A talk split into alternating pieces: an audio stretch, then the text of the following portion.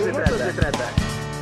Posgrados, seminarios, especialidades, proyectos, cursos. La actividad de las unidades académicas con nuestro invitado. De eso se trata. Ya está con nosotros el doctor Ángel Xolocotzi Yáñez. Doctor Ángel, ¿cómo está? Muy buenos días. Buenos días, Ricardo. Buenos días, Araceli. Buenos días al público. Eh, aquí tenemos unos problemas de internet, pero creo que ya se están solucionando. Ya, ya, ya. Acuérdense que eh, la red no tiene palabra, en cualquier momento nos puede abandonar. Pero bueno, mientras tanto, ya está la columna del doctor Ángel, como todos los lunes.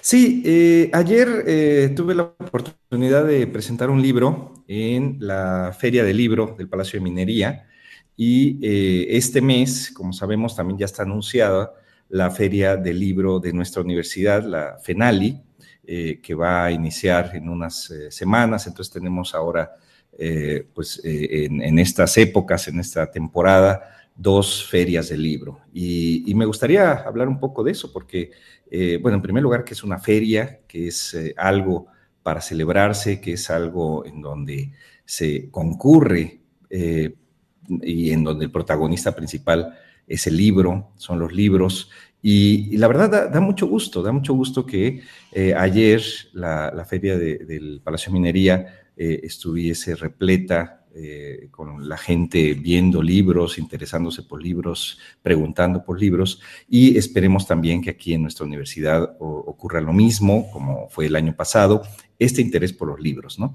Que en algunas ocasiones, como ya hemos anticipado en, en columnas previas, pues parecería eh, una, cuestión del pasado, parecería ya un, eh, asunto eh, de la tradición, el, objeto, libro, algo que, podemos tener en las manos, que podemos ojear, que podemos rayar, que podemos oler, que podemos odiar, que podemos amar, y, que ahora, pues, por otras modalidades, que ya hemos eh, señalado, el, papel de la técnica contemporánea, los modos de relacionarnos con las cosas, el papel eh, que se centra precisamente en la información en ese, en ese sentido y que deja de lado en, muchas ocasiones eh, a la cosa misma, en este caso como, como libro. ¿no? Y es, es muy interesante el hecho de que tengamos esta relación con, con, con, la cosa porque finalmente pues es una, cuestión eh, histórica, ¿no? Es una cuestión eh, que sabemos no, no, siempre fue así, eh, si recordamos un poco los diálogos de Platón, ahí encontramos toda una discusión en algunos de sus diálogos, especialmente en el Fedro, en donde hace unas críticas a la escritura y a la conservación de lo escrito, precisamente porque se trataría de una petrificación del carácter vivo que tiene el filosofar en ese momento para Platón mediante el diálogo. Eh, y un poco la manera en la que Platón salva eso, pues es eh, a partir de las cenificaciones de sus diálogos, en donde eh, señala detalles, en donde plantea problemáticas, en donde describe la situación, un poco para que el lector que no está en, ese, en esa situación, por lo menos pueda imaginarse eh, esa, eh, esa, escena. ¿no? Eh, y, pero bueno, evidentemente para, para Platón es, hace una crítica fuerte en el sentido en que queda las ideas quedan petrificadas. ¿no? Y, y, bueno, como sabemos, en, en, esos momentos muchas de las cuestiones eran transmitidas de forma oral. Y con una memoria extraordinaria por parte de aquellos que participaban en esa transmisión. Eh, ahora, posteriormente, tenemos todo este, este planteamiento y esta situación histórica en donde el libro toma un lugar eh, importante en la eh, ampliación del conocimiento, en la distribución del conocimiento, en la discusión misma, por ejemplo, mediante diálogos, mediante réplicas, etcétera, hasta llegar a la época técnica contemporánea en donde decimos que está esta posibilidad de los libros eh, electrónicos, de esta distribución que puede ser bajada en cualquier lugar, ¿no? Cuando vamos a una feria de libro, eh, lo que hacemos es eh, buscar y preguntar por la cosa libro, ¿no? Si está, si no está, si está agotado, si lo van a presentar, etcétera, ¿no? Eh, a diferencia de esta modalidad electrónica en donde pues simplemente puede ser traído a presencia en cualquier lugar contando con los requisitos de, comunicación. Entonces, bueno, a mí, a mí me da mucho gusto que haya ferias del libro que haya eh, todavía algunos aficionados por estas cuestiones rústicas, ¿no? de, la cosa libro, ¿no? pero pues evidentemente eh, forma parte de nuestra historia, forma parte de nuestro carácter epocal, ¿no? Eh, y pues nos ha tocado convivir con estas versiones, como el caso de Platón, que le tocó convivir con la oralidad y la memoria y la transmisión del saber en esos términos orales y eh, la escritura y el plasmar ya eh, eso eh, por, escrito como tal. Y ahora nos toca a nosotros pues también estar en esa situación, ¿no? Por un lado, los libros todavía en tanto cosas y los libros electrónicos. Claro. pues a mí me parece que es, importante esta celebración de los libros, ¿no? Y estas ferias del libro que vamos a tener esta Oye, y es que además, este, bueno, no sé, creo, tengo la sensación de que eh, aún no sabemos muy bien para dónde va a ir esta discusión que estás proponiendo el día de hoy, porque sí, efectivamente, hoy nos quejamos, y me incluyo yo en el primer, este, en primer lugar, en primer lugar de este sindicato de, que, de quejumbrosos de los precios de los libros. Pero es que sí, o sea, digo, no sé, yo cuando acostumbraba a comprar muchos libros, pues no sé, a lo mejor llevabas 500 pesos y salías con tres libros, cuatro libros hoy, este, pues a lo mejor ni siquiera te alcanza para uno. Sí, ¿no? O sea, sí hay un encarecimiento eh, muy, muy fuerte de los libros, ¿no? Este, yo por eso eh, casi ya en su totalidad sí efectivamente leo eh, libros electrónicos. Los extraño mucho el papel, pero el precio es este, pues ya muy, muy alto en, muchos de los casos. Pero, fíjate, ¿no? Eh, platicando con el doctor Miguel Ángel Cuenya, decía, si hoy nos quejamos, ¿no? Que los libros son caros, imagínate en la época del de, eh, virreinato, en toda la colonia, eh, ahí sí eran muy caros los libros, ¿no? Eran prácticamente inaccesibles, ¿no? Entonces es interesante ver las épocas, los tiempos, la relación con los lectores y sobre todo fenómenos tan interesantes como, bueno, es, está mal, lo quiero subrayar, pero es un fenómeno muy interesante, la piratería de libros, ¿no?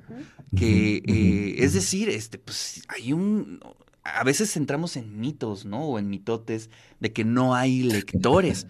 Pero yo si, si un libro se piratea de, de, tal forma es que hay una inmensidad de lectores. Más bien, como que el mercado no se ha podido este, eh, acomodar, ¿no? no, ha podido tener esa relación con el lector, ¿no?